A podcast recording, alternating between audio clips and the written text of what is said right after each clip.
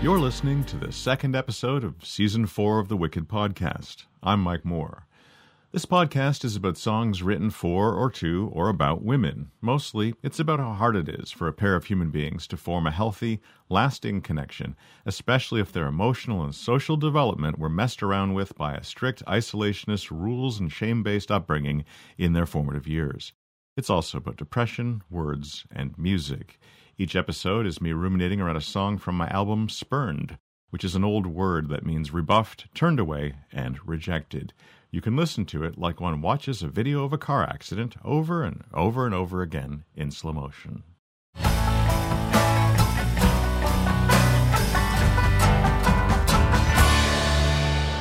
Episode 2 Vacuuming.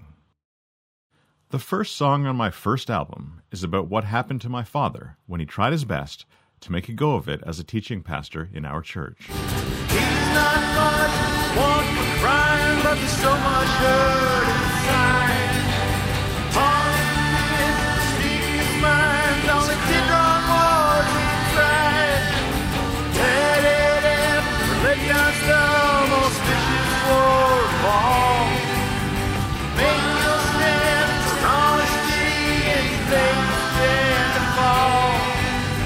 Well, Sigmund Freud would approve. This song is about my mother.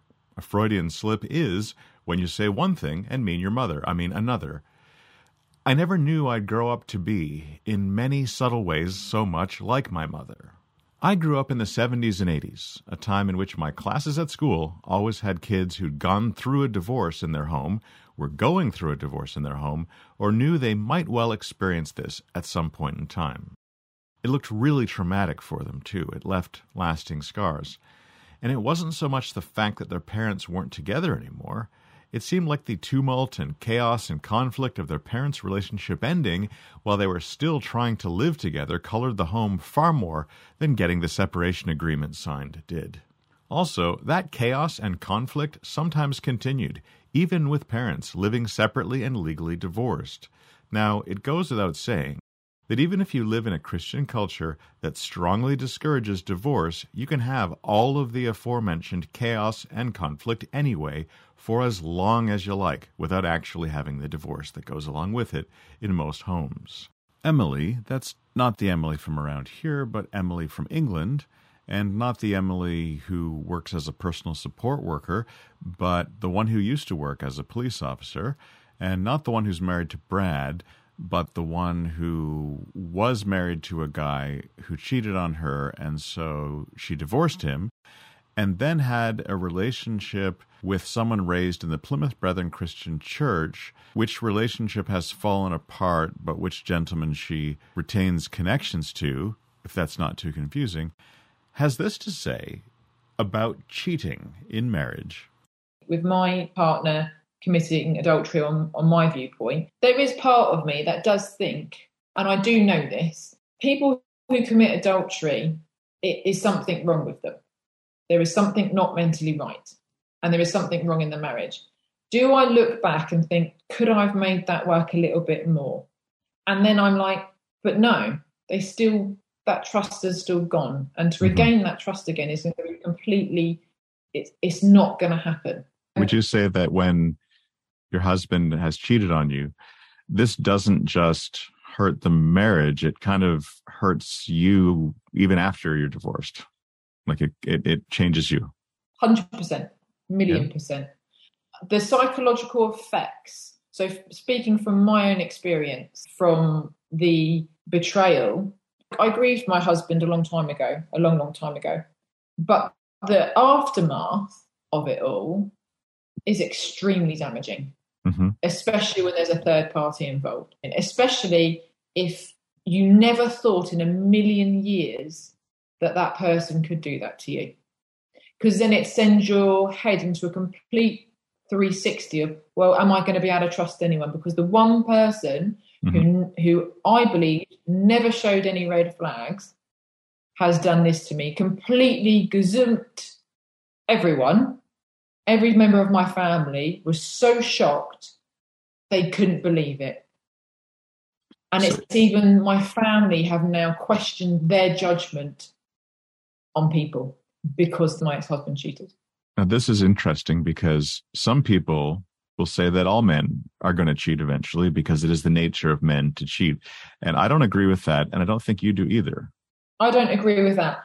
I agree there are more physical needs that men may have just through biology, but that does not excuse them to go and find um, gratification elsewhere. Mhm. And I think it says more about a man for cheating than it does for them just to self soothe and master their own needs Right. because it's all about needs at the end of the day when it comes to relationships. And I don't think there are women just as bad as men. Yeah. Women who cheat, um, and it, and and the people that do cheat, whether you're a man or you're a woman, I'm going to say seven or eight times out of ten, it will be down to some form of childhood experience or learnt behaviour. It, it will always boil down to that. For a man to constantly cheat on his wife says more about him and what his needs are, and it shows that maybe he can't communicate them effectively to his wife. Michael Vetter weighs in. I have a friend who's recently, well, he hasn't yet, but he's he's aiming for um, divorce, and he's it, he's been married for over twenty years, and he he's realizing that the thing that he expected from um, his wife that she would grow into, which is would be his the way he his values and the way he sees family and what he thinks love is, never happened, and he's been waiting you know, and, and giving rope and giving rope. And basically he said the way he described it, he's, he's been, um, having enough love. He's been creating the love for both of them and kind Mhm. of like making the whole story, um, happen. And then it, but it was never there. And there's this feeling on the other part that it, his counterpart who's saying, well, not even seeing, not even seeing that he Yeah. ever, that, that that was an issue. And so is refusing to feel guilty. And I, I can see, I can see both sides of that.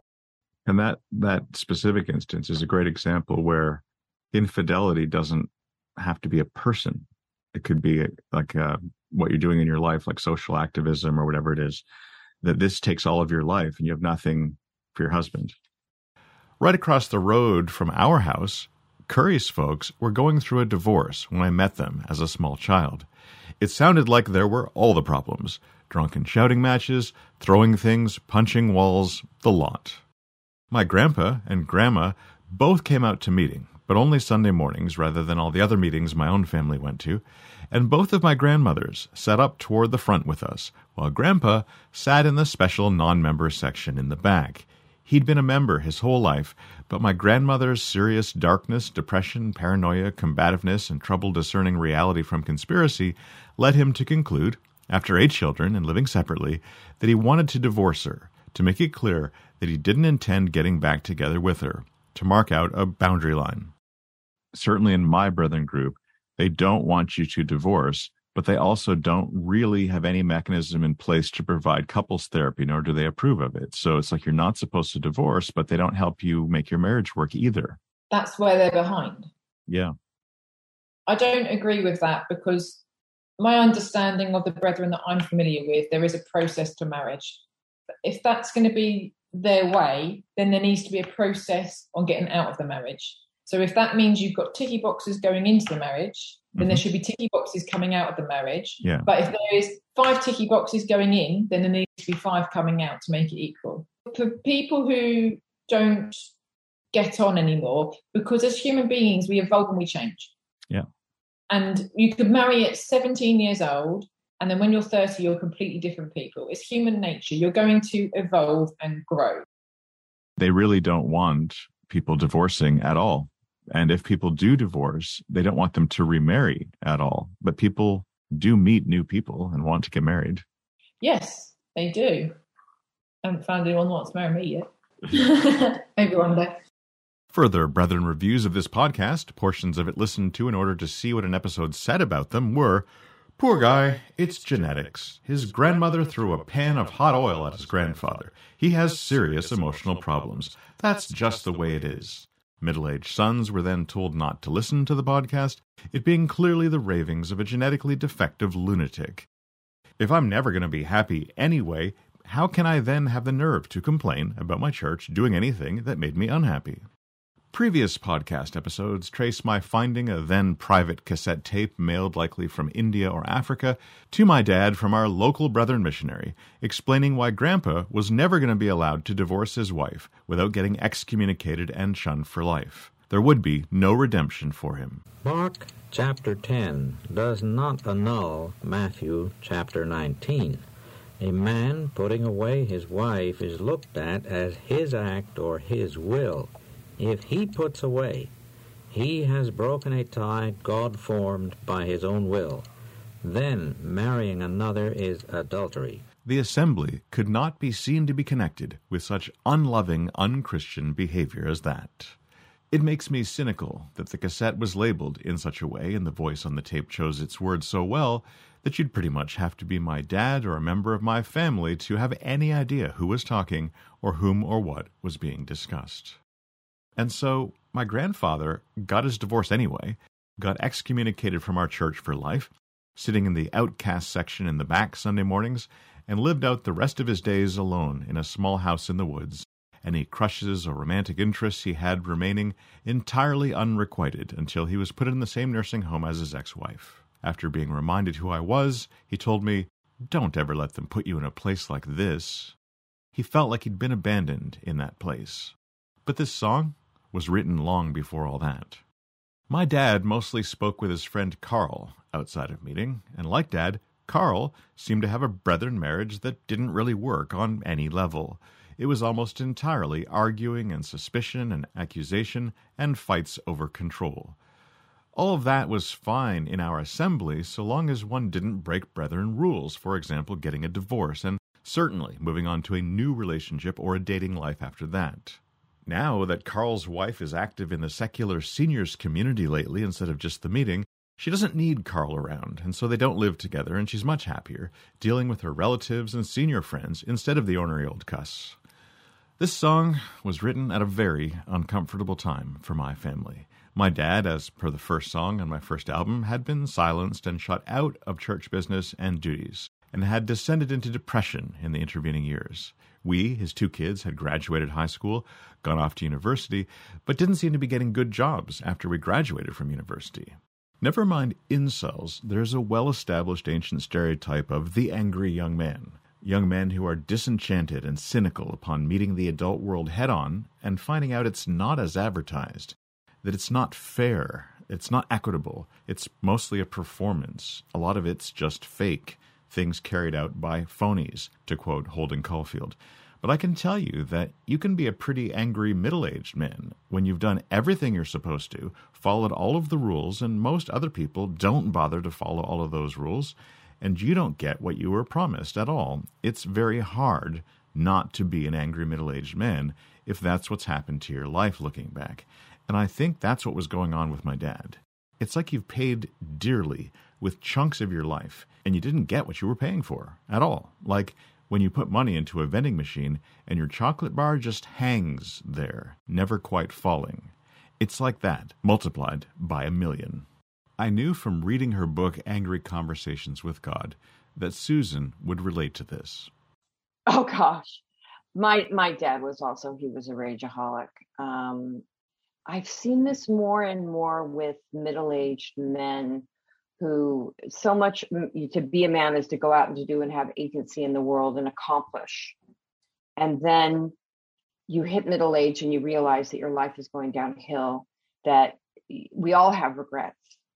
Um, but I think women may be more naturally relationally oriented just because of our biology, that maybe we've created more of a web of relationships. But I've seen this a lot with my siblings and friends they're the ones who fuel the negativity on um, i mean there's plenty of women involved too but um, on social media that has basically torn the fabric of our our societies apart but i see this a lot with middle-aged men that they just it's rather than walk through the grief of I didn't get the things that I wanted. My life isn't what I wanted, uh, which can be vulnerable and feel too girly to do, but it then just becomes rage. And my mom would retreat into church and church groups and Bible studies. Growing up, my parents were much older when they had me, and by the time I was a teenager, they were done. They were tired and exhausted, and you know had the weight of their own lives and bad choices piling up on them. But I, there was so much chaos in the house, and I became obsessive about cleaning, um, particularly going into the pantry and organizing the food because it was always a mess. Things were, there was always just piles of mess around, and there would be like three half eaten boxes of, of frosted flakes, some with weevil moths in them. And I would just get so mad. I'd be like, Dad, make sure you finish one before you open another. You know, and he, he I was gotten to the place where bark no bite, and I, I, I fought back. Um, but yeah, I, I looked for something I could control myself, and then later it became food, and I chose a nice girl's drug, and I developed an eating disorder because it was Mhm. something that I could control because the rest of the world felt out of control. But very much, I think it's very common to see the father figure reach a certain point, feel frustrated, and have no outlet and no nothing to do, so that rage becomes focused on something outside oneself, and that's, you know, what has fueled a lot of these extremist groups, social media extremist groups, and it's hmm. got a layer of anonymity behind it too. Our dad blustered and raged about us losing faith in the Christian group that had treated him so shabbily and unfairly, and we'd started going to movies and live music and so on anyway. In her teens, my sister had tried to get married, brethren style, to a guy in his early 20s who ended up having profound emotional and mental problems of the narcissistic, delusional, scary variety, and my dad hadn't been able to deal with him, nor his brethren parents. I'd had to step up and be the closest thing to the man of the house that we had, telling the guy that he couldn't come in, phoning police, getting restraining orders, and all of that. When the guy's uncle said what he did about my podcast, my family, and genetic craziness, I guess he knew what he was talking about. As to Dad, we'd all seen that the man behind the curtain was empty bluster and threats and nothing else. He knew only what his brethren upbringing had given him narrowed options, rules, protocols, fear, shame, and guilt. There was precious little love and wisdom coming from him. In fact, the only way he knew how to show me he loved me was by fixing my car, which needed doing a lot, and which he always leaped at the chance to do for me. I will never forget how it felt when my car broke down just over the border into the States, and I phoned my dad, and he told me that he was too old to help with things like that anymore or come pick me up or anything, though I was two hours away.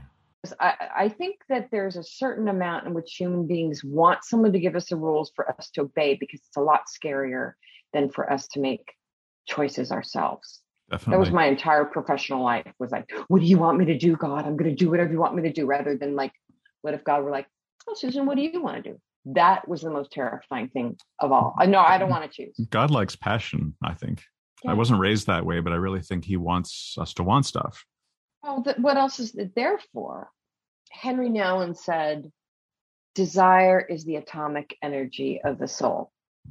And we often mistake passion there you know there's great energy there the you know the possibility of things going terribly wrong or things going terribly right and like the parable of the talents a lot of times we bury it because we're afraid. Mm-hmm. But god loves passion. It, it's he's you know i'd rather you were hot and cold or hot, hot or cold what else is it there for passion especially in young people is what mo- moves the world forward The thing about parents is it's easiest for them to show you the way by leading you in the way they took themselves. But the 90s world was very different from anything my parents had known when they were young. Dad had gone to meetings, not broken rules, finished high school, got into a one year teacher program immediately after high school, and was principal of a small rural schoolhouse before his 20th birthday. He earned a full time wage, with raises and no additional education required, for the next 30 years, preaching and teaching a bit at meetings to help him stay awake during them, then retirement at a bit younger than the age I am now, having gotten married and bought a house his father had built him, and a new sports car, and had two kids, sold his house, and built a new one himself, again, all before reaching 30. Damn, it's good to be a boomer. Well, I had gone to meetings, not broken rules, finished high school, and did my three years of university to allow me to then apply for teacher training, and they weren't taking new people to train as teachers right then. In fact, there was a teacher surplus, and they were cutting teachers. And despite going to meeting and not breaking rules and staying in my seat through a very messy global division, I was ostracized for being too much of a thinker and kind of grouped in with my dad when he ran into trouble with his peers at meeting who wanted change. Like me, dad doesn't deal well with change. Harold says this about church splits. When a church splits, it's not 50 or 60 go one way and 50 or 40 go another. Mm-hmm. It's like 20 go this way and 20 go this way. And there's 60% of people We go nowhere. will go nowhere. Mm-hmm. And what they've lost is not a denomination or, or an assembly or a meeting hall. Some of them will never hunger to know God again. Mm-hmm. And and that is the sin in religion. Because you're showing them what you think it is. Yeah. Because you have a better plan than God.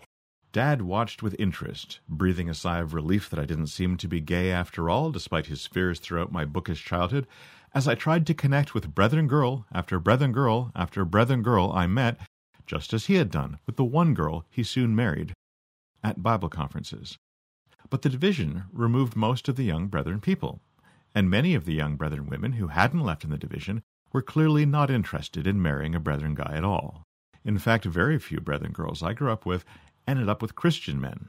I know the ones I pursued my most serious relationships with didn't, in the end, and that seems to have worked out very well for them. So, at the time this song was written, everything my father was trying to lead me into wasn't paying off, and everything he warned me away from movies, music, the occasional beer, worldly brethren friends didn't seem to be bringing the complete life ruination that he predicted. In fact, they were the only sources of comfort available to me, so he had to either change or hold firm in his worldview and outlook on what it took to succeed, and he went with the latter. Truly didn't understand why I wasn't married with a brand new car, a house, and kids all on schedule to be permanent life fixtures. As I said, he'd gone on to build his own house from the grass up before age 30.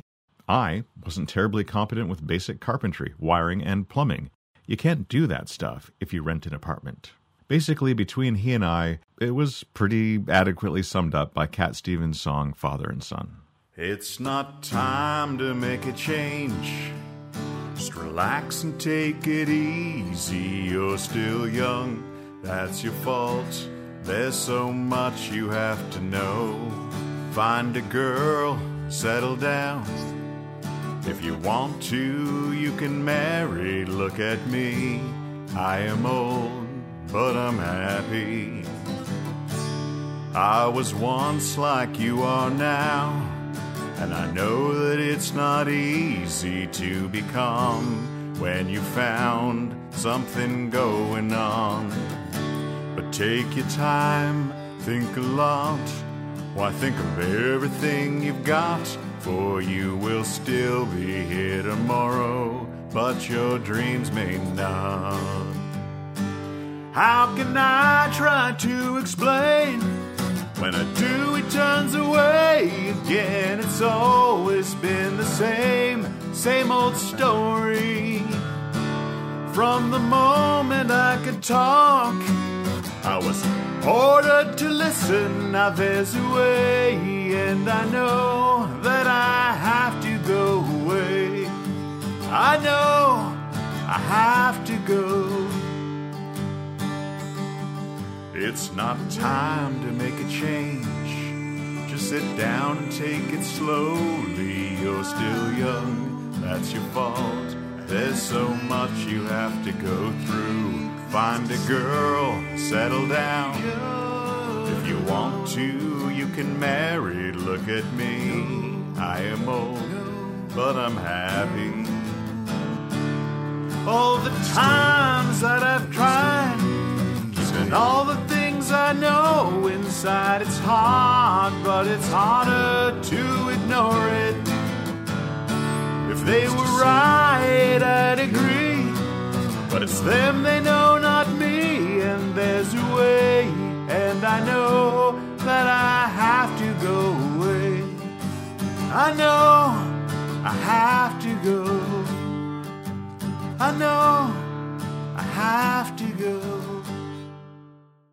Him not seeing why there was a need to change, and me thinking that there was a desperate need for something to change. As to marriages, neither mom nor dad had had the example of parents who built adult lasting marriages. Mom's own dad had run off when she was an infant, so she had no experience of men who stayed. Her controlling brother and foster dad and stepbrother had been sketchy, to say the least.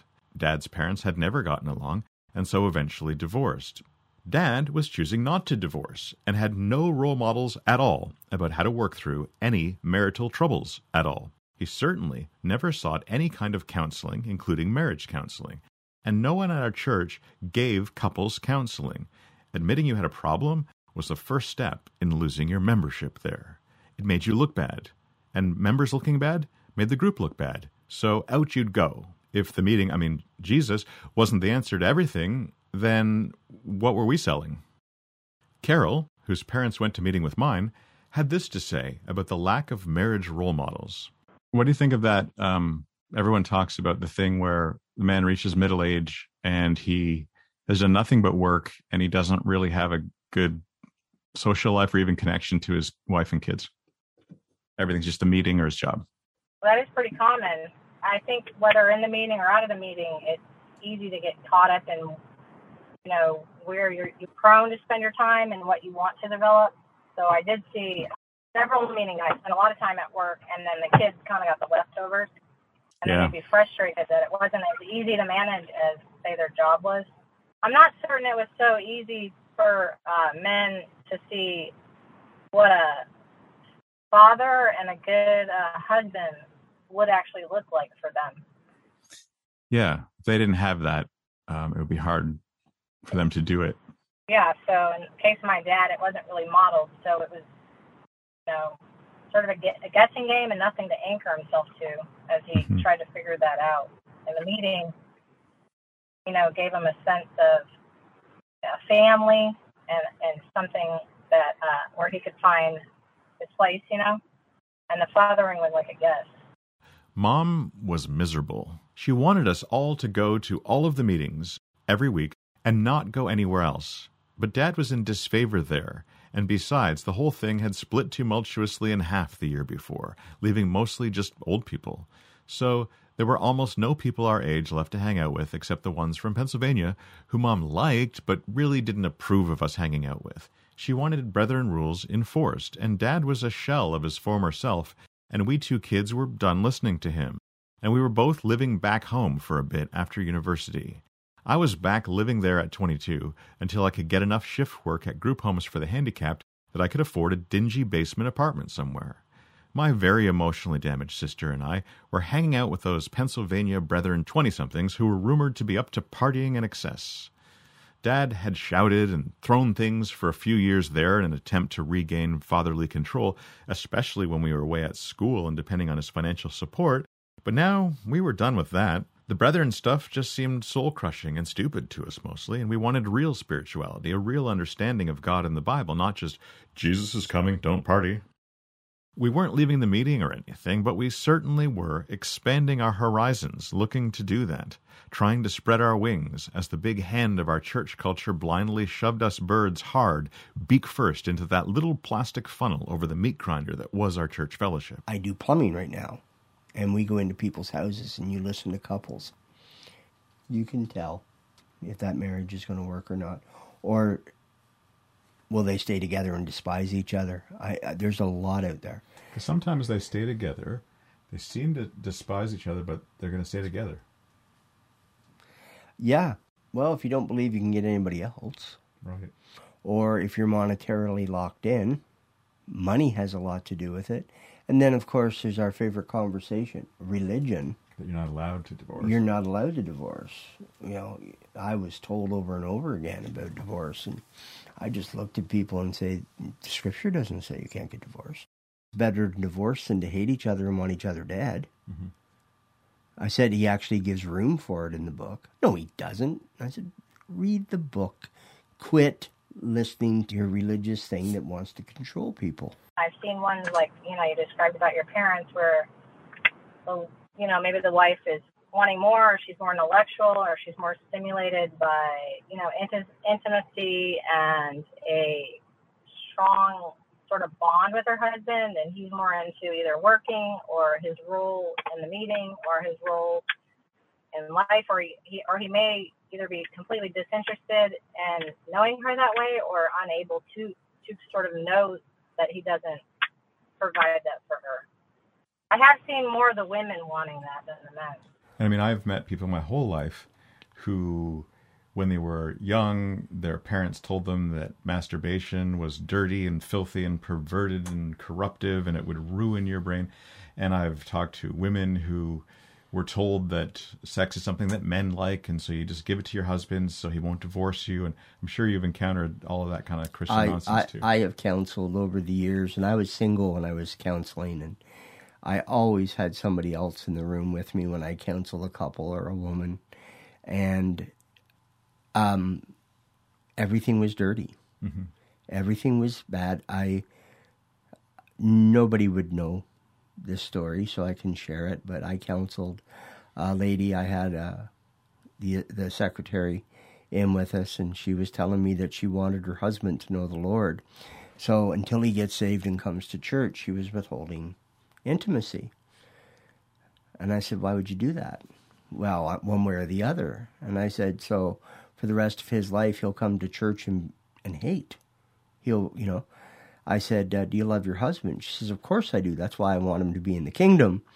And I kind of laughed and I said, And you don't like your husband touching you? You don't like intimacy? Of course I do. I miss it. I said, Well, then I've got a suggestion. and I said, Every time you come to church, rejoice in Jesus and go home and love your husband like you've never ever loved him before. And every time you come out Wednesday night, go home and love your husband. And when you get up in the mornings, you say, Thank you, Jesus, for his salvation, and you kiss him goodbye like you've never kissed him before. And make him his lunch and spoil him. Did you ever find out if that advice was followed? Oh, he came to church. Yeah. Uh, it was a matter of three months. And he says, What the hell are you teaching my wife? And I told her, I said, If God is love and he chased you romantically, isn't that how you love your husband? And it worked. And I was shocked because I thought I was speaking through my backside, mm-hmm. but you know when you when you put him to the test. But actually, he became a friend of mine when I was in Cornwall for a long time, and it was very cool.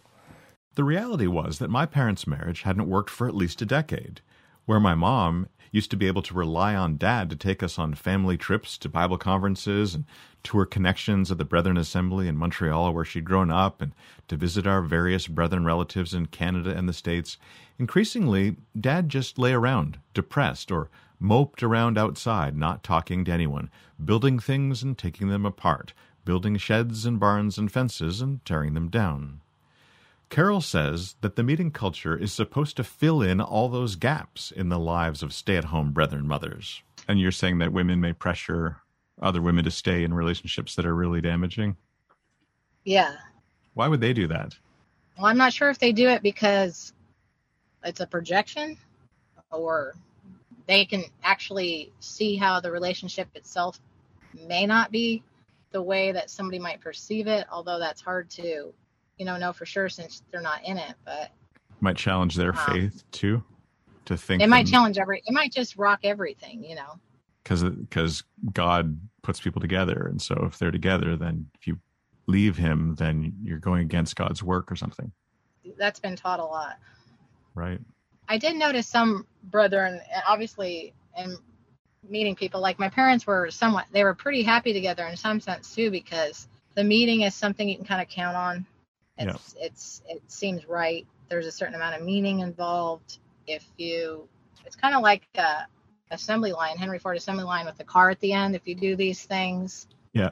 you're going to get a certain amount of at least enjoyment or reward socially or from you know spiritually it seemed or something you know it works for some people and the ones it does work for it kind of i think it sort of takes the edge off of some of those existential um, milestones that other people might get in, in their life that might kind of push them over the edge in general. Carol's mom and mine read a few novels every week and have for most of their adult lives. But she just, all she knew to do was vacuum the house and wash dishes and do laundry. So she just did those things. And she did them way more than it seemed that was necessary to do that. Why do you think she did that? It seemed kind of meditative, sort of a way to make your brain go away, just go and work with cleaning things. Kind of sad. Yeah. Um, but yeah, there was a certain there was a, a certain amount of escapism that I saw. You know, my mom would go and read books for hours. You know. Same with my mom. She still does that. that yeah, my mom too. So reading books gave her, I think, something to look forward to, something to escape into, and something that was, you know, not a guilty enough feeling, but also, you know, did the job of maybe less lonely and less um, like a you know maybe some of the high expectations she felt as a mom. Yeah, I noticed that they they don't really read you know Bible ministry; they read escapism. Yep, and I wish growing up that it she felt more like that was okay. I used, I used to see her kind of hide it under the pillow. Yeah, I said I was going to talk to you, and your parents phoned my parents. Well, your dad did all the talking, and I said to mom, who's always looking for books, we should see what Carol's mom would recommend. And right away, they got all bashful about, well, I'm sure that she wouldn't read the same books as me because, you know, they might be inappropriate. And mom's books aren't that inappropriate, she does like murder mysteries and stuff like that. Yes, I'd say the same about my mom. She she has been rebuked a couple times about um, not, not only reading Christian books. What sort of people um, would rebuke your mom for, for that? Family members or people in the meeting. So the reason um, she's had that is she got to a point where she would sell books online. Back before Amazon, there was Taps.com.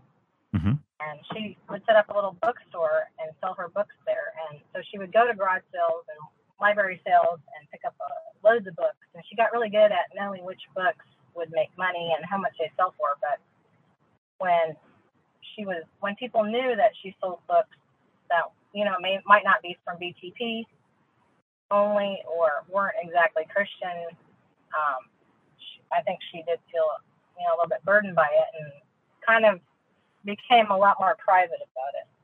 Hopefully, she kept doing it. She did keep doing it. Because yeah, my mom uh, is always desperate for books, and I want to give her a big box and just "Oh no, just maybe two or three. And then a couple weeks later, she needs you know another two or three.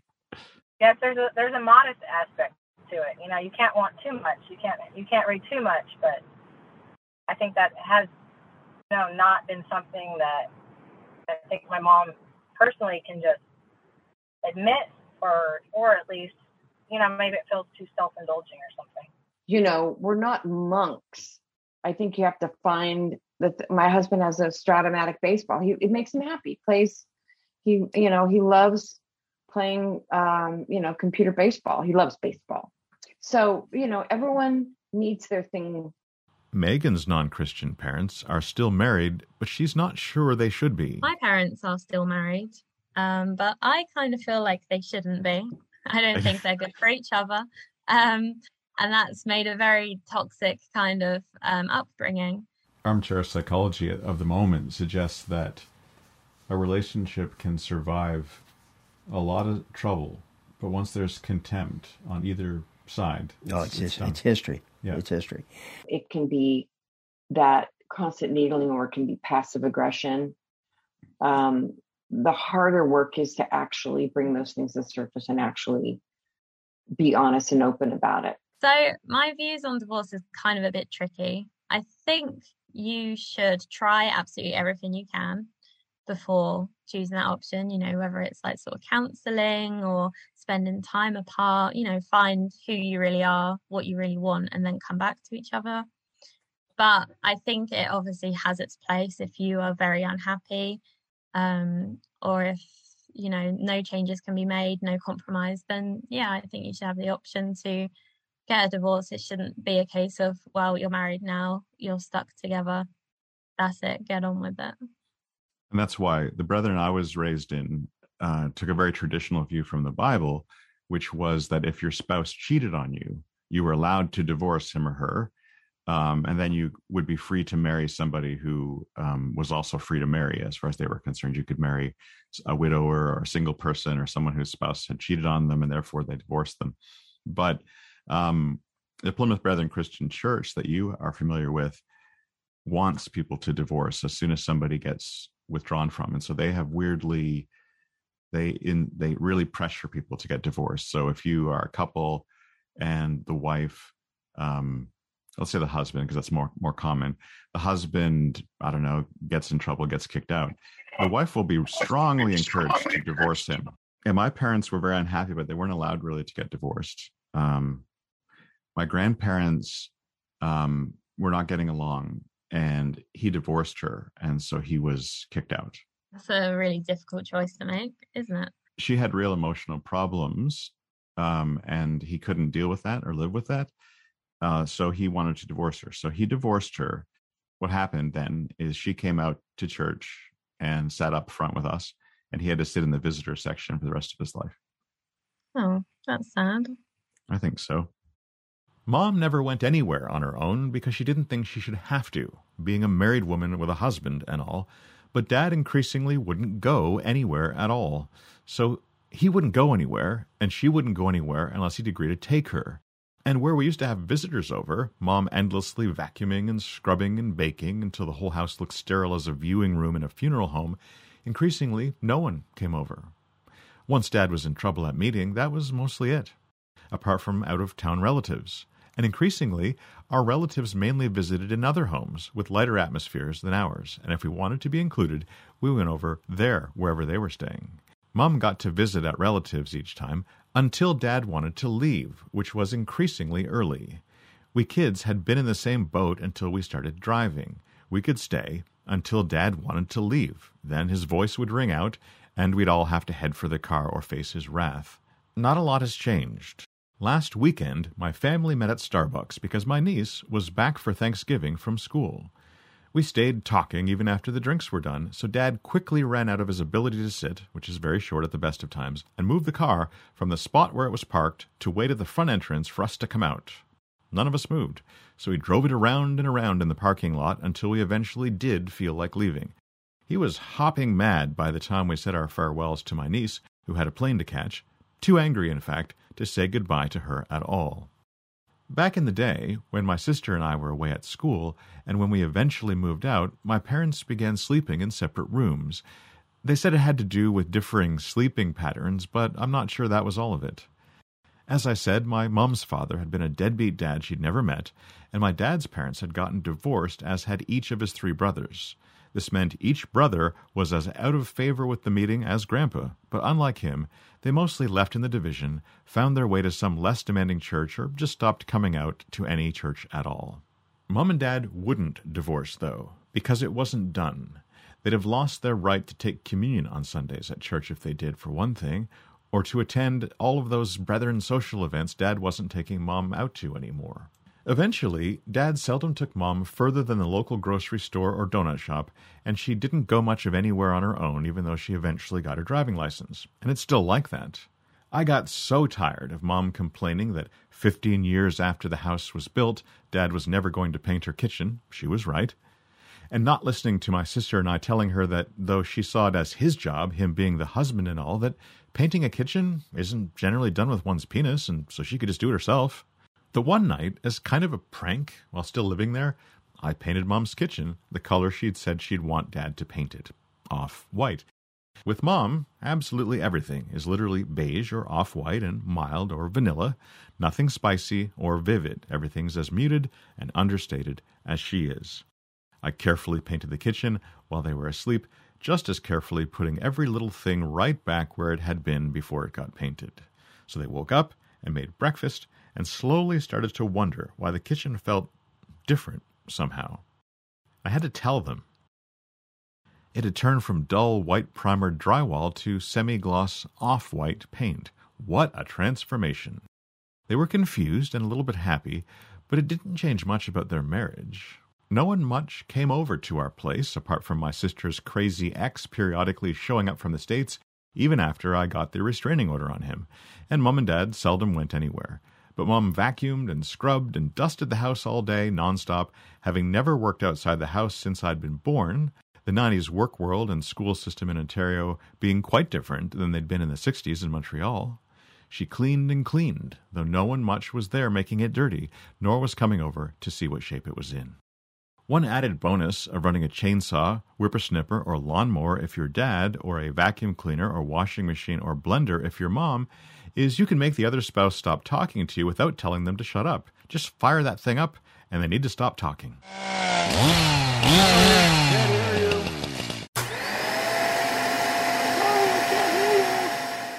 With their hearing nowadays, they never hear each other anyway, and it seems to work for them.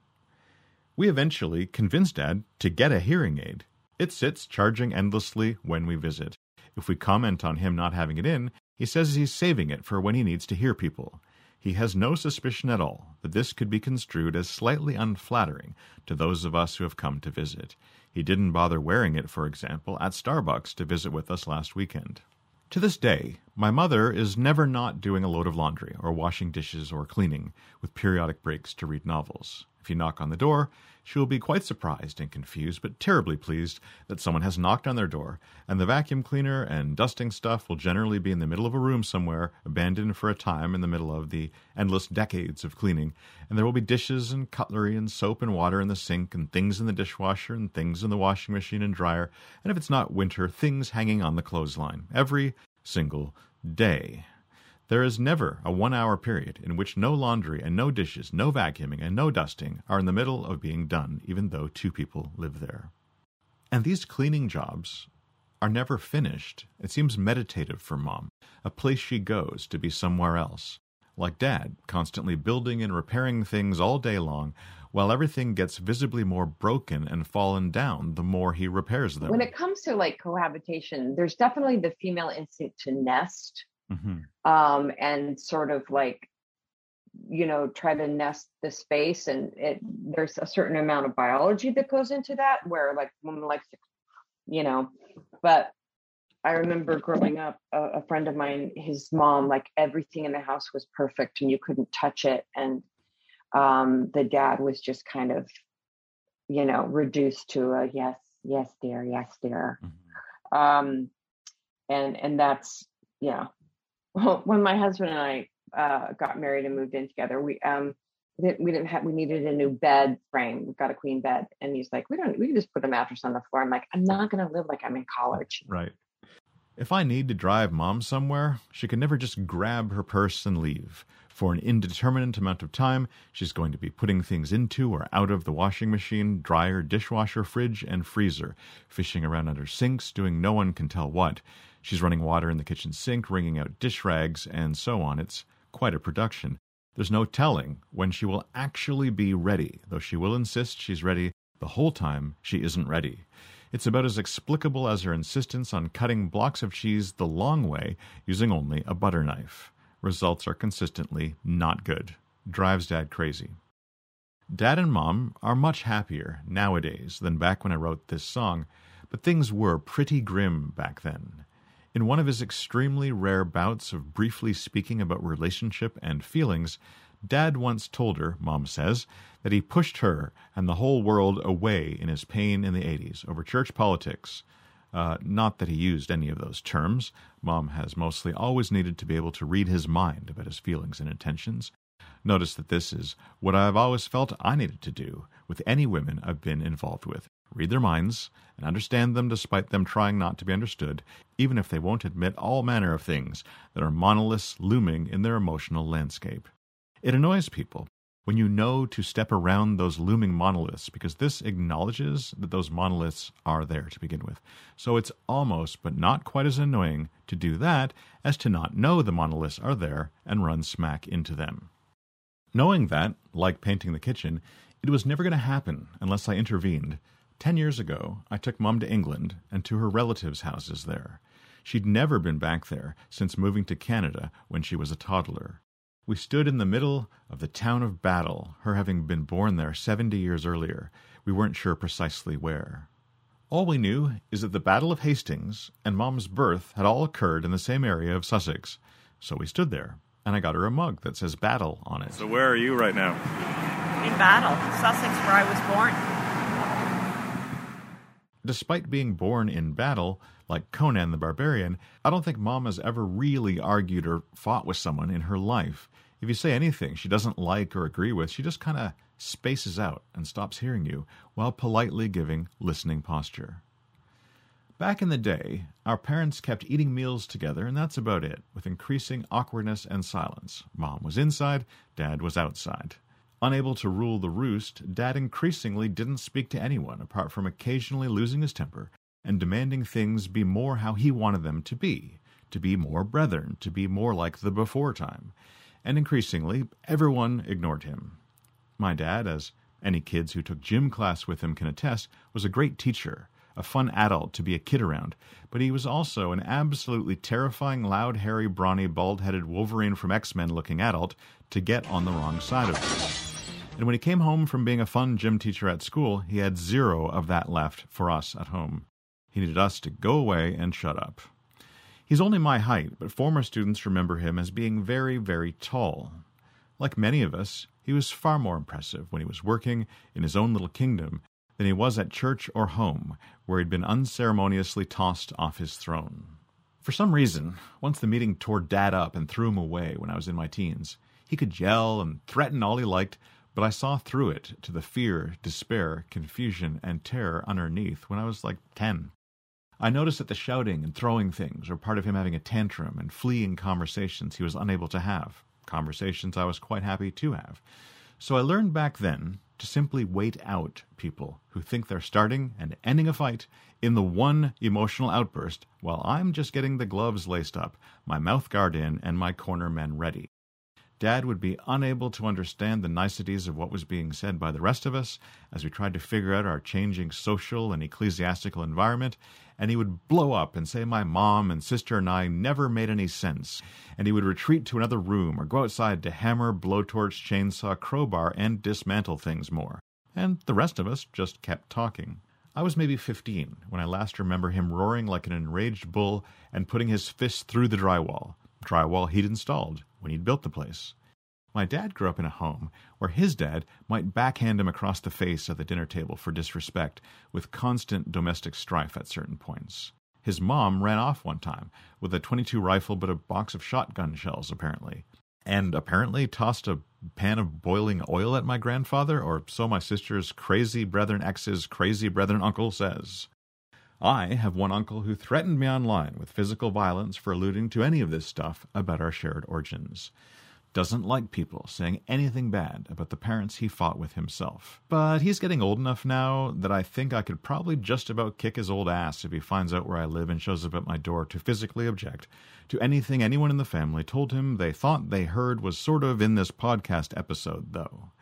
When it comes to the Moores, I am the failed Moore, the joke Moore. I don't know how to man at all. Not right, anyway. The first thing I have always failed at is keeping my damn mouth shut, to quote my Grandpa Moore when he heard I had opinions about the Bible because I'd been reading it and all. My response back in the day to this instance of Dad's dramatic domestic drywall damage was to very calmly, in imitation, put my own fist through the living room wall as well a couple of days later. Very therapeutic, it must be said, and a lot easier than you'd think. Why did you do that? Dad demanded. Well, you do that whenever you like, so I guess that's what we do around here now, I answered in my annoyingly calm way that tells you you'd better stop talking and leave the room and pretend no words were exchanged right now unless you want to calmly argue with me for the next several years about the matter. And my dad has about 30 seconds of arguing tolerance in him before he loses his temper and needs to leave the room. So Dad never punched the drywall again. We just stopped talking much at all, he and I. Mum hung a Bible verse text over each of the two holes. Decades later, when I moved the texts to see the unrepaired holes, both Mum and Dad wondered aloud how on earth holes had gotten there in the wall and how I'd known they'd be there. To them, the story of what had happened seemed very implausible, and so they did what they always did when I said things they didn't know how to talk about. They pretended I hadn't spoken pretended the wall behind the Bible texts was sound, just like they pretended that the brethren teaching behind those Bible texts was. Mum and I always still talked, but some things upset her. For instance, she found upsetting my study of the Bible, my reading of non brethren authors like C.S. Lewis, N.T. Wright, Don Miller, and John White, my occasional conversations with non brethren Christians and pastors in the area, my reflections on the division that had just happened and how people were acting afterward, my going out and starting to not only listen to but actually play live music, upsetting. I'll never know what it's like to perform live and have a parent there, instead of them sitting at home saying I shouldn't be doing that. We had a lot of discussions, Mum and I. I'd have discovered an unfamiliar and exciting thought fresh from C.S. Lewis's Screwtape Letters or something, and I'd be uncertain about the common sense of some brethren practice or doctrine or other, and Mom would get upset, but not really be able to state a counterposition at all. Like I said, what happens when you argue with Mom is very quickly she just zones out, goes away in her head somewhere like she did when she was a kid. Anything you say isn't going in there, but she doesn't end the conversation or anything. Anything she says back isn't really a clear response to anything you've said, and even to what she was saying before she trailed off in her thoughts and her speech. At one point, when I'd just moved out, my father told me I wasn't welcome in their house at all if I was going to say such unscriptural, read unbrethren things about the Bible and the Lord. Upsets your mother, he said. He never admitted to his own feelings and tended to ascribe them to Mom, to, as the woman, have. So I decided to never go back there again. I wasn't living in my parents' basement. I was paying monthly for a dingy basement apartment of my own, after all. And it must be said, a lot of kids stop fighting with their Christian parents at that age and kind of divorce them. Decide the relationship is too fraught and messy and decide to end it all, at least for the foreseeable future. So that's what I was doing. I wasn't living with my parents. I wasn't talking to my parents. This went on for a few months, and I wrote this song. Well, first I wrote a nice Mother's Day song about mom being a loving, nice person, which she certainly is, but then I wrote this one about how unhappy she was. I recorded it on my brand new cassette four track recorder and played it for her once mom had asked me to meet her and dad at a restaurant to agree not to stop talking forever after all, the sort of intermediary action mom pretty much never takes.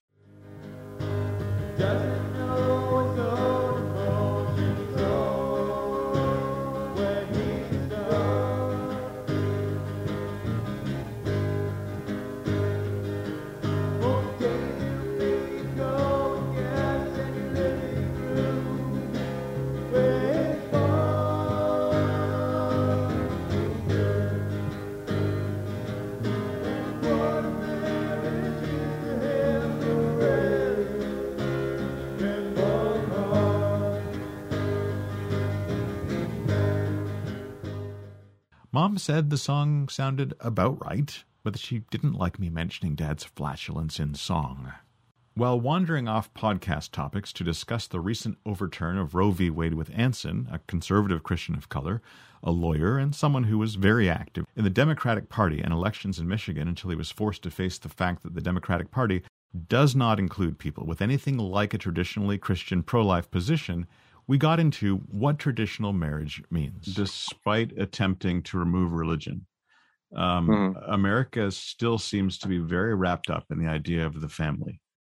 So, and and like the Catholic Church, actually. So, you yeah. know, why is the Catholic Church doesn't recognize gay marriage, um, is against abortion, is uh, against divorce? I mean, all of this is about we want you to get married, stay married, and have kids. And it's it's a t- I mean when people talk about tradition and, and I look at what the Bible would have had to say about divorce, people want to be traditional, but they don't want to be Bible traditional. I don't think. I don't think they want to live in a world where the man can divorce the woman and then she's spoiled goods, and the woman can't divorce the man no matter what. Right. Is but is that? I mean, is that biblical or is that Hebraic culture or Middle Eastern culture? That's a great question. But like, so when we say tradition, like what what tradition? And it, it is a bit of a fiction. The idea that right, like even like the the white wedding dress, uh, everyone thinks about that, and that started with Queen Victoria. It's not that old. It's scarcely mm. old enough to be a tradition. Um, the rings, like so many things. So I, I'm I'm not deconstructing the whole thing and saying marriage is is all a sham. Well, and it, it's the difference between liberals and conservatives is largely for yeah. whom do you have compassion, and and what aspects of the Christian life do you feel are important? You know, conservatives they feel like family lives and, and sexual lives are paramount.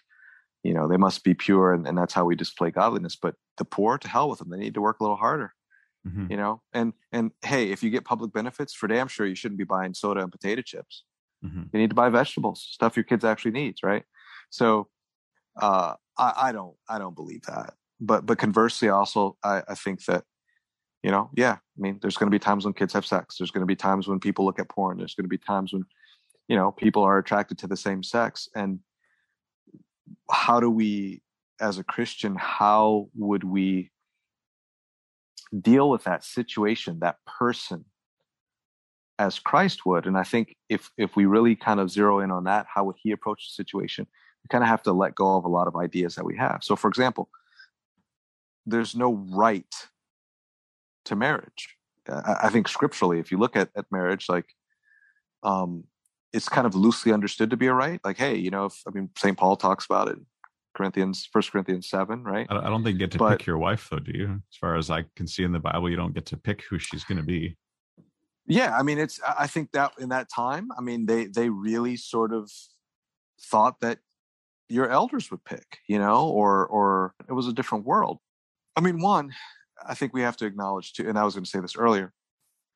We like to speak about feminism or patriarchy, right? But without acknowledging that there's different streams, different brands of both of those, you know, ideologies or schools of thought, if you will.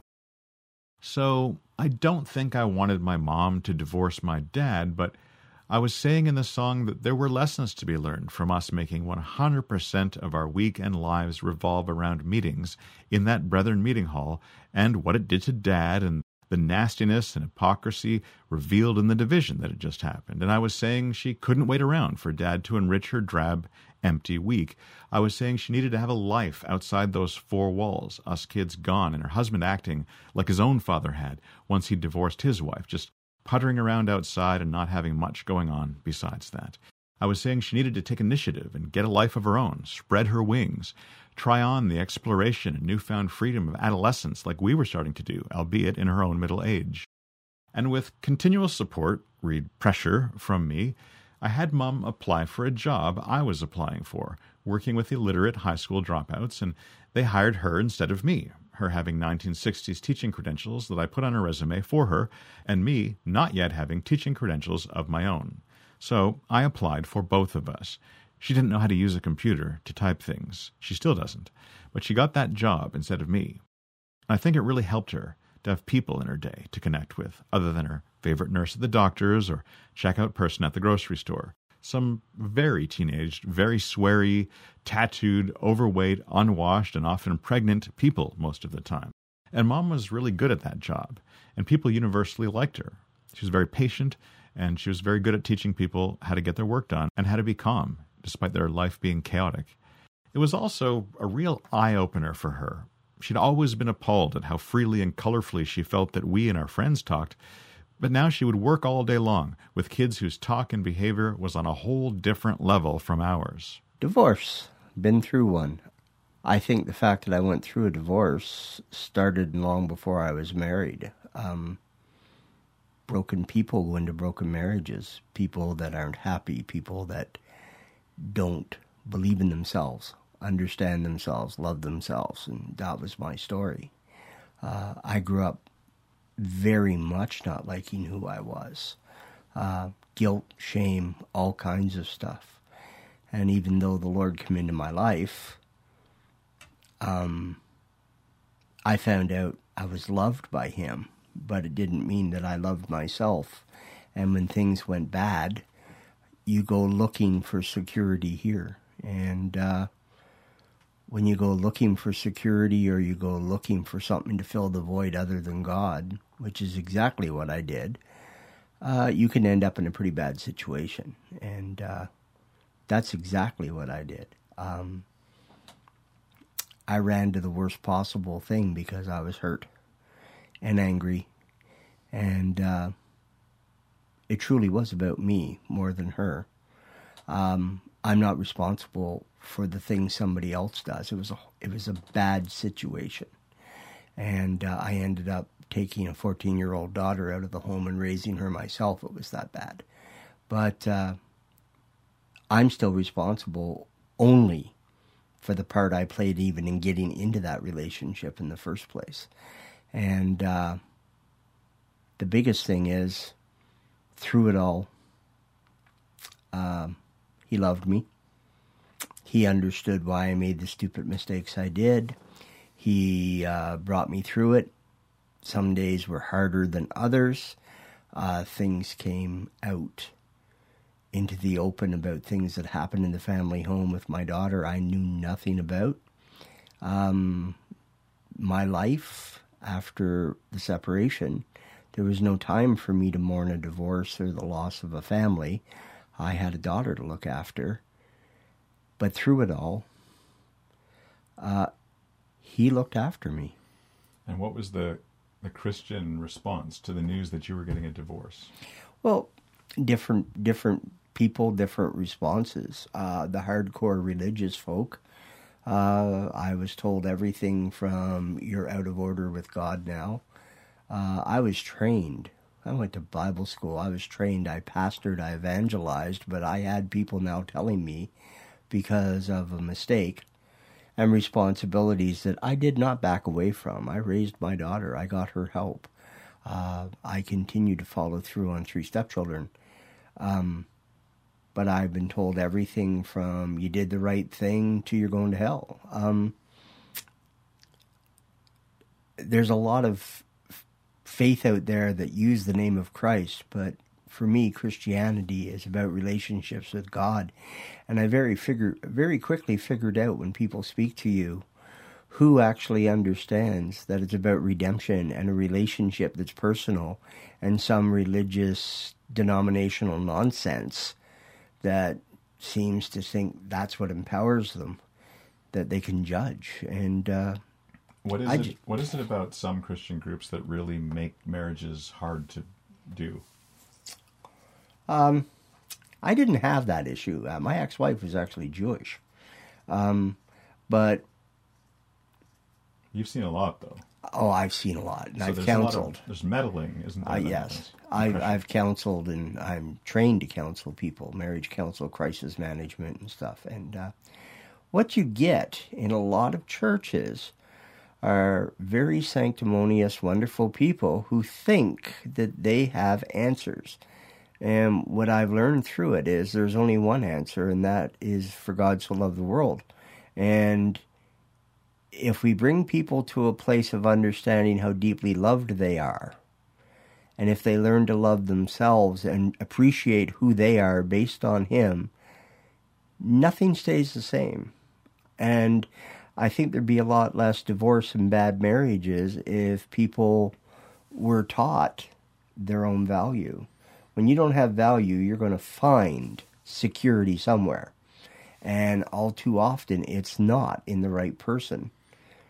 Do you think that church cultures can often encourage people to get married that probably should have thought about that a little bit longer? Uh, I remember being young in the 70s going to a Pentecostal church, and uh, a rumor started going through the youth group that uh, the second coming of Christ was coming, and all these kids wanted to have sex.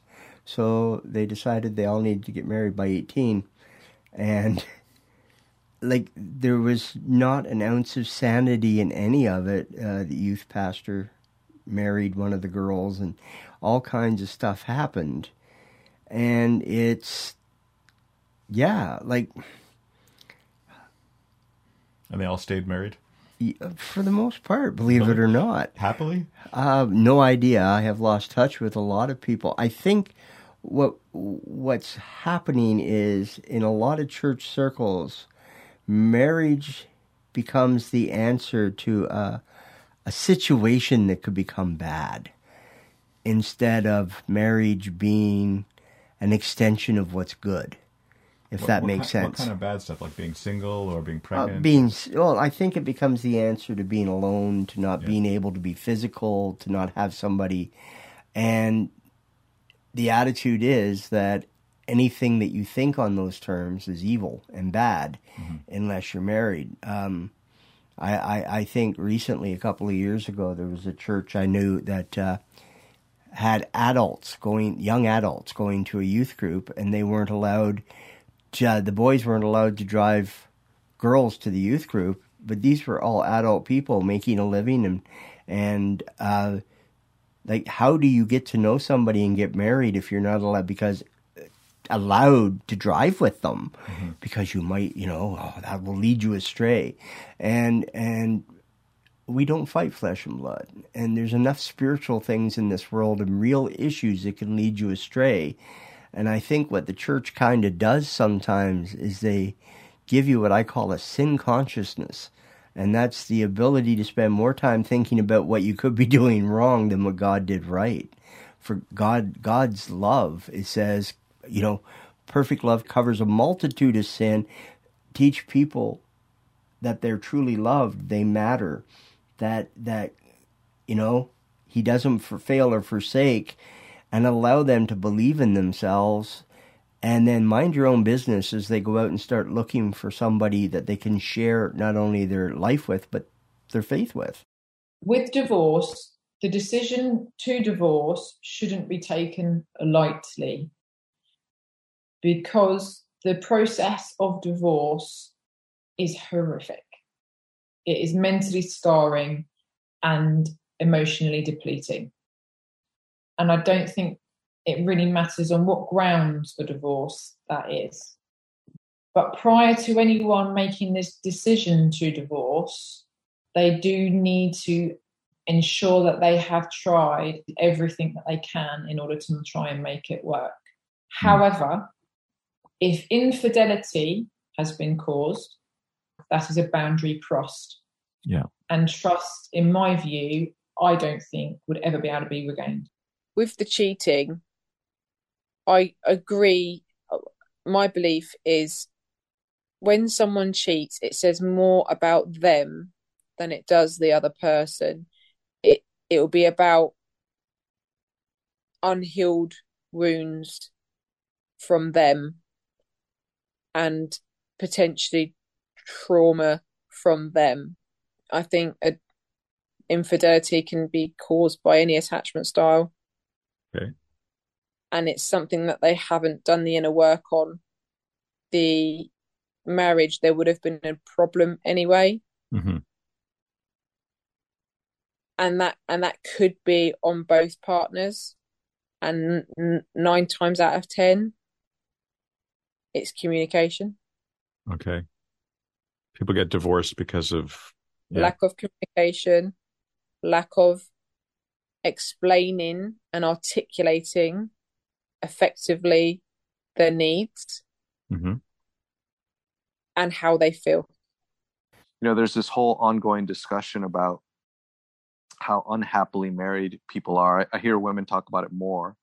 And it's very like, well, you know, I got married and I ended up doing all the housework, all the cooking, all the, you know, this, that, and the other childcare. Um, you know I, I feel like little more than a than a than a sex worker. And as when i hear that red flags automatically go up because but i feel like you know and having been a married person and now divorced i want to ask a bunch of questions. And and one of the the things that i think is a, is a real phenomenon is i think that when people get married and obviously children change a lot of things but i think that there's this very real phenomenon here in the united states. When people get married they think that their behavior has to drastically change and so the woman who is overburdened with laundry and cooking and cleaning and all these other tasks she hasn't really stopped to ask herself what does my husband actually want or expect of me and i think if she did ask those questions i think she might be surprised to learn that he actually just really wants you to treat him the way you treated him when you were dating. And he doesn't really want these big, grandiose dinners. Um, he'd be completely content with pizza and wings or pizza and a salad, like when you were dating. And this raises you know, that difficult question that very often the woman's complaining because she's doing too much of the work, not too much work. She Yeah. wants she wants there to be that much work going on. She wants supper to be that complicated. And the guy doesn't. And she's going to be angry because he's not helping her make it that complicated. And that's where I don't know how they could work it out before or during the relationship, but um some compromise might be necessary that maybe I'm not going to help you make it that complicated because I don't I'm not into it being that complicated or we're only going to do that on special occasions or holidays or weekends or whatever. Right. Um, but I do think you're onto something that I mean there's a meme that I saw that that is getting pretty old now but it's a it shows an apartment and the TV is on the floor of the apartment and there's a lawn chair sitting in front of it and the apartment's empty. And some the meme says, "Can you believe that men actually think this is okay?" So yeah, just- yeah, I've seen that. and what's underneath that is the comment, "Women are just jealous that men can be happy with this." And you know, I I don't want to make it a gender war, but that it can sometimes be a fight of how clean does the house have to be, you know, how whatever. And if the two are not on the same page, that will really uh it gives the opportunity of he's not helping me or she's not helping me do what I'm doing that they're they never agreed to to begin with. I think it could be in the opposite direction just as much, where the husband saying, "Well, she's not helping," and she's not helping with something that you never even discussed that you were going to do it at all. You just assume that you're going to do it. the the trend that I've that I've pointed out recently online was I said, listen to this fictitious woman. I'd say, listen, you know, if you're honest, right? If you're honest about how he was when he when when you met him, say in college, his living space wasn't tidy or even necessarily clean. Yeah. But because you enjoyed his company and you wanted to inhabit his space with him, you would actually clean his apartment and you did that consistently for an extended period of time and never complained but here's the magic part of it he never asked you to. Yeah. he just was thankful right? He was happy that you did it. And somewhere in his conscience he's like oh i guess she doesn't mind cleaning. I kind of like having her around. My place is cleaner when she's around. And so you I know love is, that- I love that really old, that uh, monstrous for thinking that that trend would continue after you got married? Not it's, at all. it's a conversation you need to have but Right. don't I be lo- angry with him and then go i shouldn't have to have this discussion because he's a grown man no you met him when he was 20 Mhm. and now he's 25 and now you're tired but you've never had the conversation because you couldn't have to well Mhm. or because you shouldn't have to how's that working out for you sis Right. you know it's I forget the full context of it, but there was uh, there's that that old expression where um, some optimistic person said that if women ruled the world, there would be no wars, and the response was, "Yeah, too much dirt."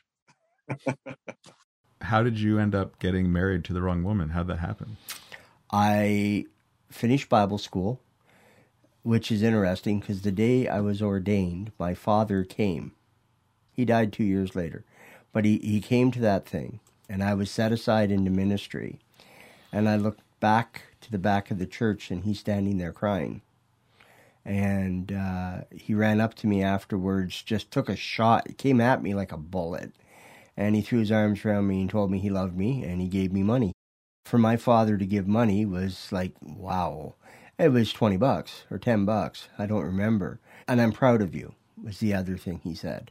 The system i was in had its problems uh, where people are involved there's always going to be issues. That's why if the people that are in charge have to constantly go back to what god wants not what they want but it was very money oriented the man who was, was sort of the head whatever I'm not sure the title he used anymore, but he came to me and said, Okay, you're through Bible school, you're going to go to Cornwall and start a church. And I said, No. Uh, I may be 27 years old, but I have problems and I am working them out. I've been working them out through going to school. I've been working them out. I would like to stay someplace. I will get a job. I'll work for a living and I'll, I'll associate and assist somebody more mature. And I was told you will go to Cornwall or do nothing. I just put four and a half years of five years of my life into doing something. Now, I should have known if God wants me to do something, nobody's going to stop it. But this is, like you said, this is where I belong. This is what I was being taught. This is what, and blah, blah, blah. So I went to Cornwall and I started a church with four other people. I am not a pastor, but I love to evangelize. A pastor slowly feeds people and worries about the little flock. An evangelist wants to tell that little flock how to go out and love a dead and dying world. And we saw the church grow rapidly and fast. And I did some counseling, but to be honest, I was not a shepherd. And uh, about a year and a half in, we were well up over 110, 120 people, uh, and stragglers, and the ones that showed up once in a while. Uh, most of them were cruisematics. They cruised from one church to the other, and for some reason they liked it there. Uh, my theory was you stay out of their pocketbooks, but unfortunately, the man in charge um, would show up every Wednesday night and take two or three offerings up, and all he did was talk about money. When I was in Cornwall looking after people, you start to see things differently. And I realized, okay, there's something wrong here. So it got so bad that I sat down with this man and his wife and said, look, you've got to stop this. Uh, people are coming to Jesus on Sunday and leaving on Wednesday. And their salvation is more important than you going to India and being somebody. And they were quite offended by that. And uh, basically gave me ultimatums. And I had an open church meeting and we discussed what to do. And uh, the decision was made to leave the system quietly. We would cover off the bills and we would decide how we were going to go forward and uh, this man did everything in his power to pull my credentials. He, oh, it was vicious. And it hurt. I mean, it was like a divorce. It really was. I ended up going away for two weeks, and when I came back, the lady who looked after my apartment, she looked after the apartment building, she was a drunken woman who was coming to church and she was starting to get her life together, but she got drunk one night and gave pretty much everything I owned to the Salvation Army so I wouldn't come back because she decided I was better off not there. So when I got there, I had music, books, and clothes. Nothing else. Everything else was gone. So I came back to Almonte a very broken man and uh, very lonely and very angry. And uh, I went and did a job for a woman, and for some reason, I decided if I had a woman in my life, because I'm 30 years old, and I, I didn't sleep around and I didn't do stuff, and I had turned down two offers of marriage before that. For some reason, I thought, eh, why not? And it was stupid. It was it was not getting married. Now, I genuinely cared about her, but when you're broken, you don't think right. So you were about 27, 28 or 30? I was 30 ish. And she was the same age, roughly? Uh, 32. And she had a bunch of kids and she problems and stuff. And did yeah. she really lean on you to tell you about her problems and you were pastorly to her, or was that not the relationship? Uh, she was Jewish. Um, she went to church. She gave her heart to God. And she was wonderful to date. And after a married three years, she told me that uh, well, I knew what you were looking for and I knew what to say, but the truth is, I never loved you. Uh, but I knew you'd make money because I want to retire at 50. And I knew you'd this, and I knew you'd be good with the kids. And you're an absolutely amazing father. And I realized that my feelings again in my life had nothing to do with anything, uh, if that makes sense. Because that's the way I lived my life. What I thought didn't matter. You'll go live at the family member's house we tell you to. You'll do this, you'll do that. And again, I married somebody I thought for love, and I found out, no, yeah, I love them.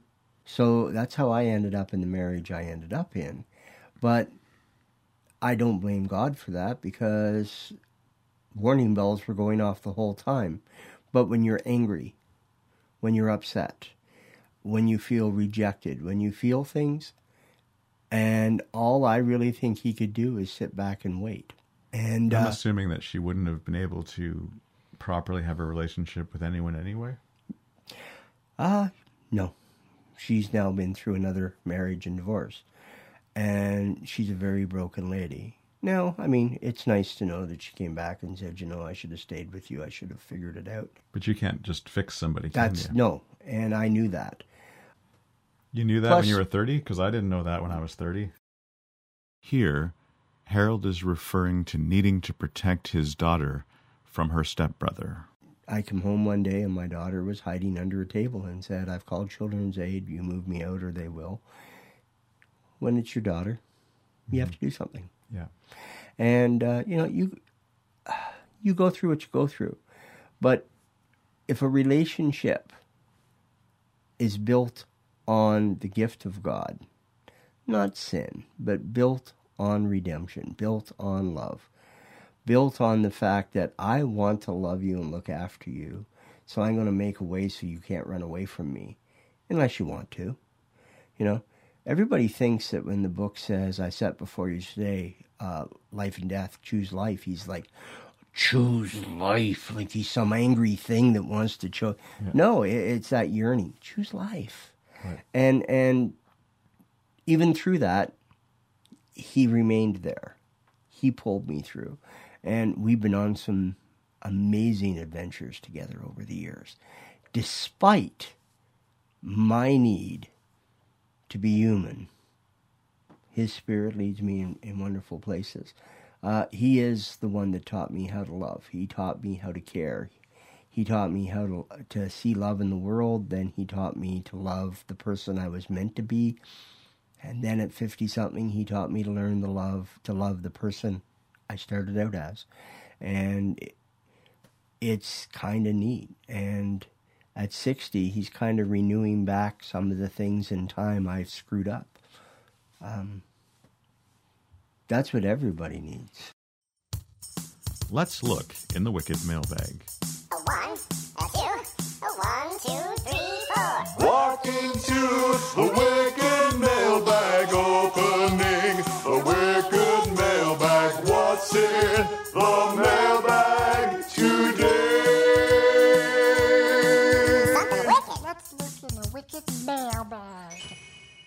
Andrea seems to be from a church culture that, unlike mine, allows people to divorce freely, and she disapproves.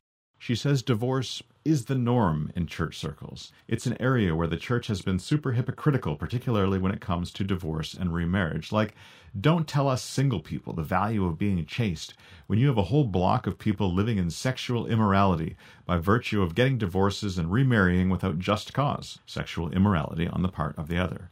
If we are going to apply ancient scriptures to a modern culture, no one should get to carve out an exception. Nothing makes you feel more stupid or more cheated than when you're the only one following the rules. Courtney was raised just like my mom was, and sounding rather like I imagine my mom feels, writes, I was shocked to discover a few years ago that I didn't believe I had a right to take up space. A friend sent me a meditation thing to try, and I awkwardly and obediently tried to follow the instructions to start off with a series of slow, deep breaths, allowing my body to expand and relax into the space I was in, or something like that. I couldn't do it. My mind instantly told me I didn't have the right to occupy all that space. What? To keep myself small and not be showy or loud or the center of attention. That was modeled for me, but not really taught. I guess I internalized it to the point that I wasn't allowed to physically occupy the space that my body was taking up. I still haven't fully untangled that one. The aforementioned Curry, my next door neighbor growing up, writes My view is that once it's clear that a marriage is no longer salvageable, it's best for everyone, the children and the parents, to separate and ultimately divorce. Although the divorce that my parents went through was not good, even as far as divorces go, ultimately everyone was far happier once it was done. I had better quality time with my dad and better quality time with my mom once they separated. One mistake they both made was talking negatively about the other in front of me and my brother. This is incredibly damaging and unhealthy. As far as I'm concerned, the most important thing a couple with children that is separating can do is protect their children. Do not indulge in saying anything negative about the other, no matter what. Unfortunately, my children's mother and I ended up divorcing as well. I generally think that couples should do everything possible to salvage a marriage with or without children. However, in my particular situation, the relationship became unsalvageable. The good news is my divorce was conducted in a completely respectful and collaborative manner. our children witnessed minimal arguments and other negativity. This takes effort. We continue to celebrate Christmas mornings and other major events such as birthdays and graduations together. It works well. My daughters are happy, thriving, and well adjusted. I recognize that this is not a common or the usual situation. I do firmly believe that divorce can be done with minimal impact on the children if both parties put the kids' interests first and act with some wisdom and temperance. It's worth noting that while I identify as a Christian and share most, if not all, of the Christian values, I'm not a literal Christian. This is relevant because I don't share the same views as many Christians do surrounding the sanctity of marriage. My view is if a relationship is toxic and unhealthy, and once everything that can reasonably be done to try to save the relationship has been attempted, it's time to move on, kids or otherwise. Significantly more effort should be put into saving a relationship if kids are involved, but staying in an unhealthy relationship just for the kids is generally, but not always, a mistake. Curry continues, addressing getting a divorce if there aren't any kids. If there are no children involved and the relationship is not complicated with deep family, business, and financial ties, and if the couple is genuinely unhappy and both feel moving on makes sense, I see no reason to drag out an unhappy relationship. For me, this is a clear cut situation where getting a divorce and moving on quickly and efficiently makes sense. Does not need to be ugly or complicated. If the marriage is more long term, say over a decade, and there are deep family and or business and financial ties, obviously more effort and thought should be given to the impact of the divorce. Therefore, it would make more sense to put more effort into salvaging the marriage and being extra cautious and thoughtful before separating. A divorce like that is going to cost more emotionally and financially. There's going to be more long term impact and a longer recovery period for both. Be careful and thoughtful. Curry returns to the scenario of divorce with kids by writing, and of course, if kids are involved, especially preteen kids, every possible effort should be made to salvage the marriage. Both parties should be willing to compromise a lot and should do everything possible to work out a solution. There's no denying the fact that raising kids when separated and ultimately divorced is far more difficult and far more costly in every way. Don't take this lightly. Both parties should be prepared to forgive quite a bit and to try and make it work before taking the drastic step of divorcing with young children in the picture. What happens with my songs is I write them and maybe even record them or play them live once or twice, and then I either keep them around or forget all about them. I forgot all about this one, not thinking it was a particularly good or memorable song, only to stumble across it while looking through old tapes looking for other things for previous seasons of the podcast. I had to listen to a fuzzy old recording and write down the lyrics because I wasn't 100% on most of them.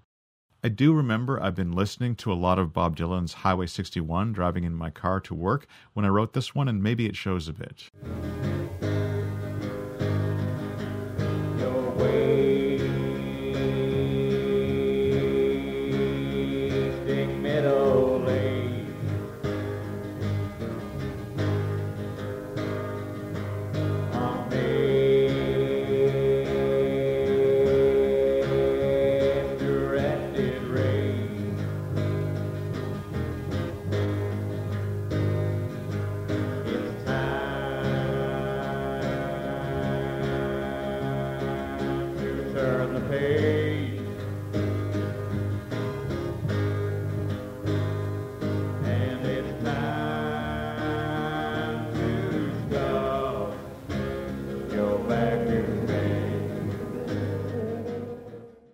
Something to listen to the recording now, now that I'm wasting my own middle age on misdirected rage.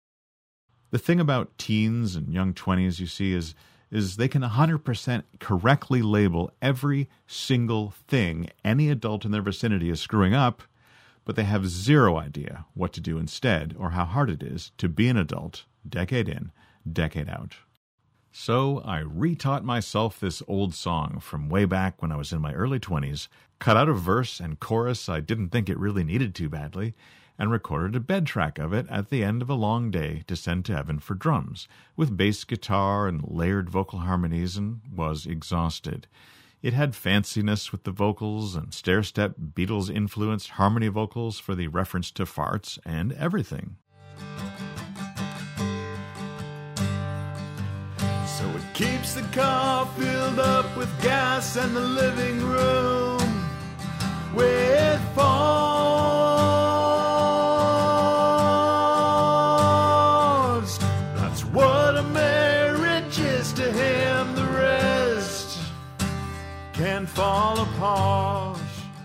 Evan emailed right back and politely pointed out that there was a timing irregularity, with one of the verses starting a couple of bars earlier or later than the other ones.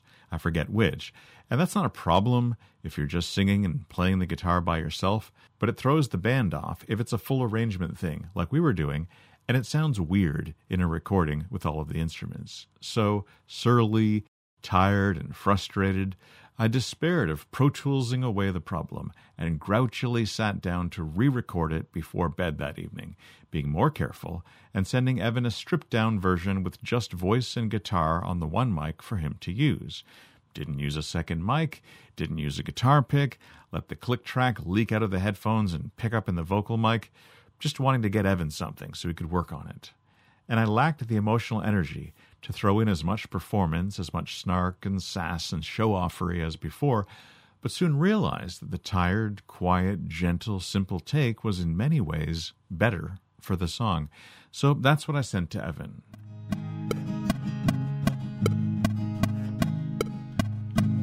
He's not gonna listen, he says you're not making sense.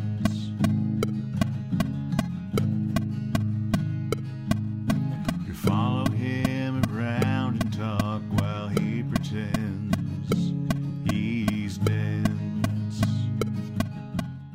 Evan promptly emailed me back some drums that were a bit more aggressive than I thought would match what I'd done.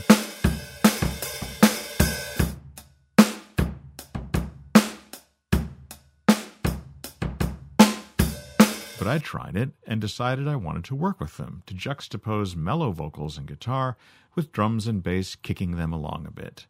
They reflect my role in things back then with my mom in that day. Nudge, nudge, nudge. I tried adding the fart harmonies back in and did them a bit differently, a bit more laid back. So he keeps the car filled up with gas in the living room with false.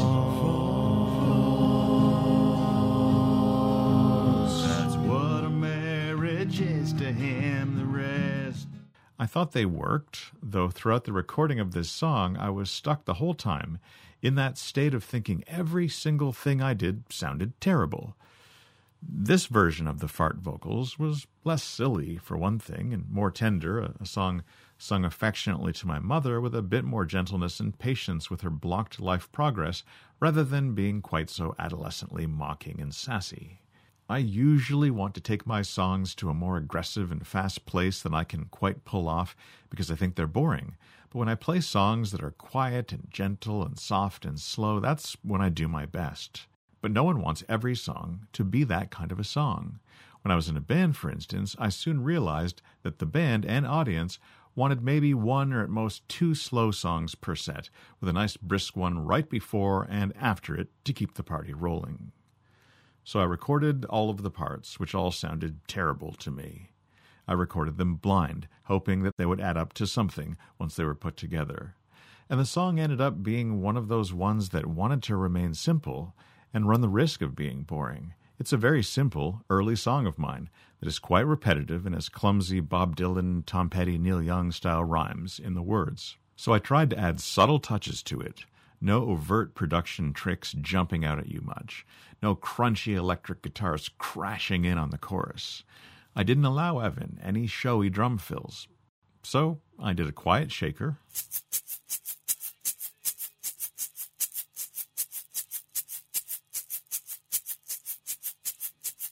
Two acoustic guitars.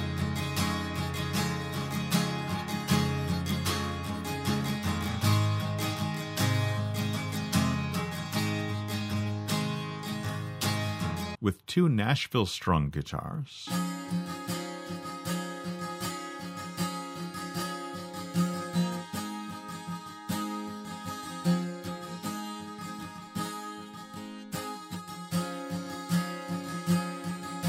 A moody bass line, simple but a bit out of my comfort zone.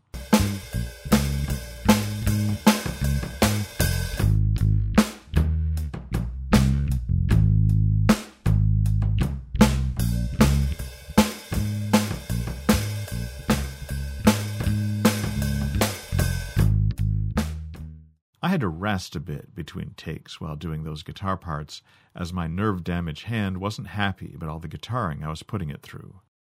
I sang backing harmonies, including falsetto harmonies, until my voice was sounding a bit strained. And when will you stop? But I went ahead and sang the lead vocal before bed with a torn up, tired sounding voice, breaking up a bit as I sang loudly. Not just magazine. Less accuracy, more humanity. Then I tried plugging in that electric piano I picked up used last summer.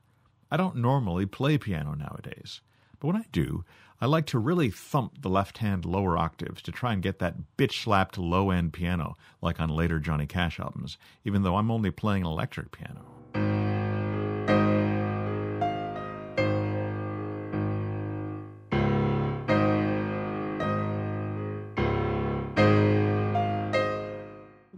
Everything all set up to play keyboard anyway, I thought I might as well put down some quiet organ.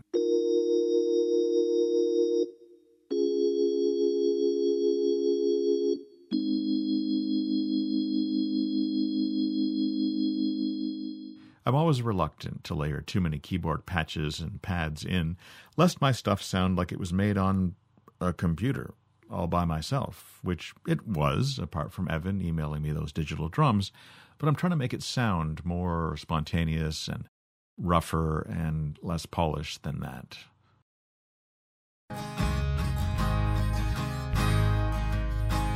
He's not gonna listen, he says you're not making sense.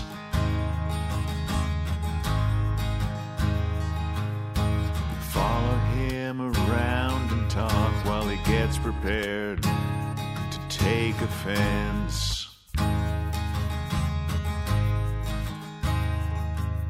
They said you two could be happy, but you need evidence.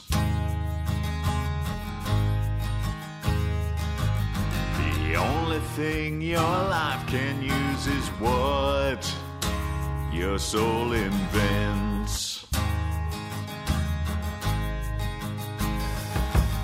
What's all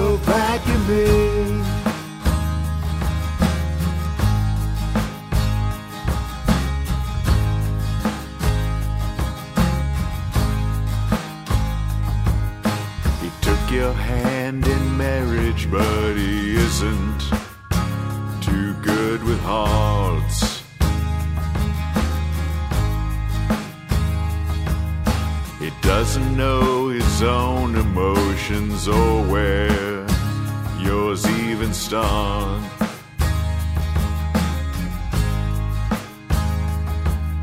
he keeps the car filled up with gas in the living room with thoughts.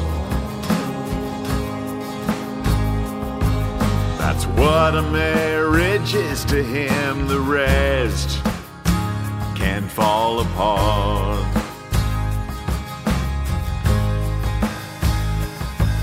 You're wasting middle age on misdirected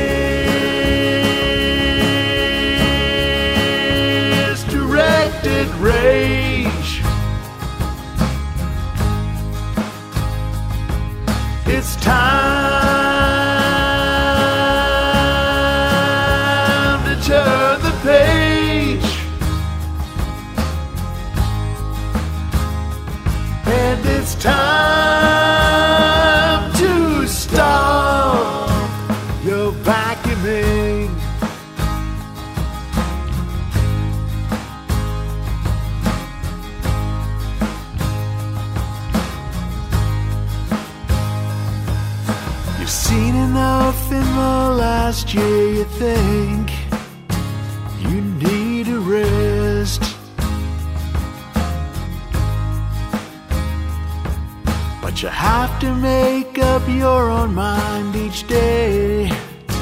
What would be best?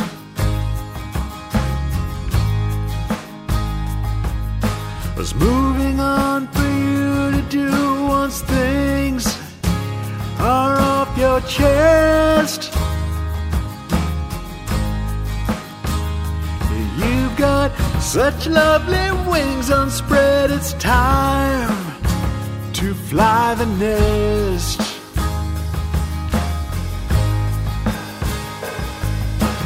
Wake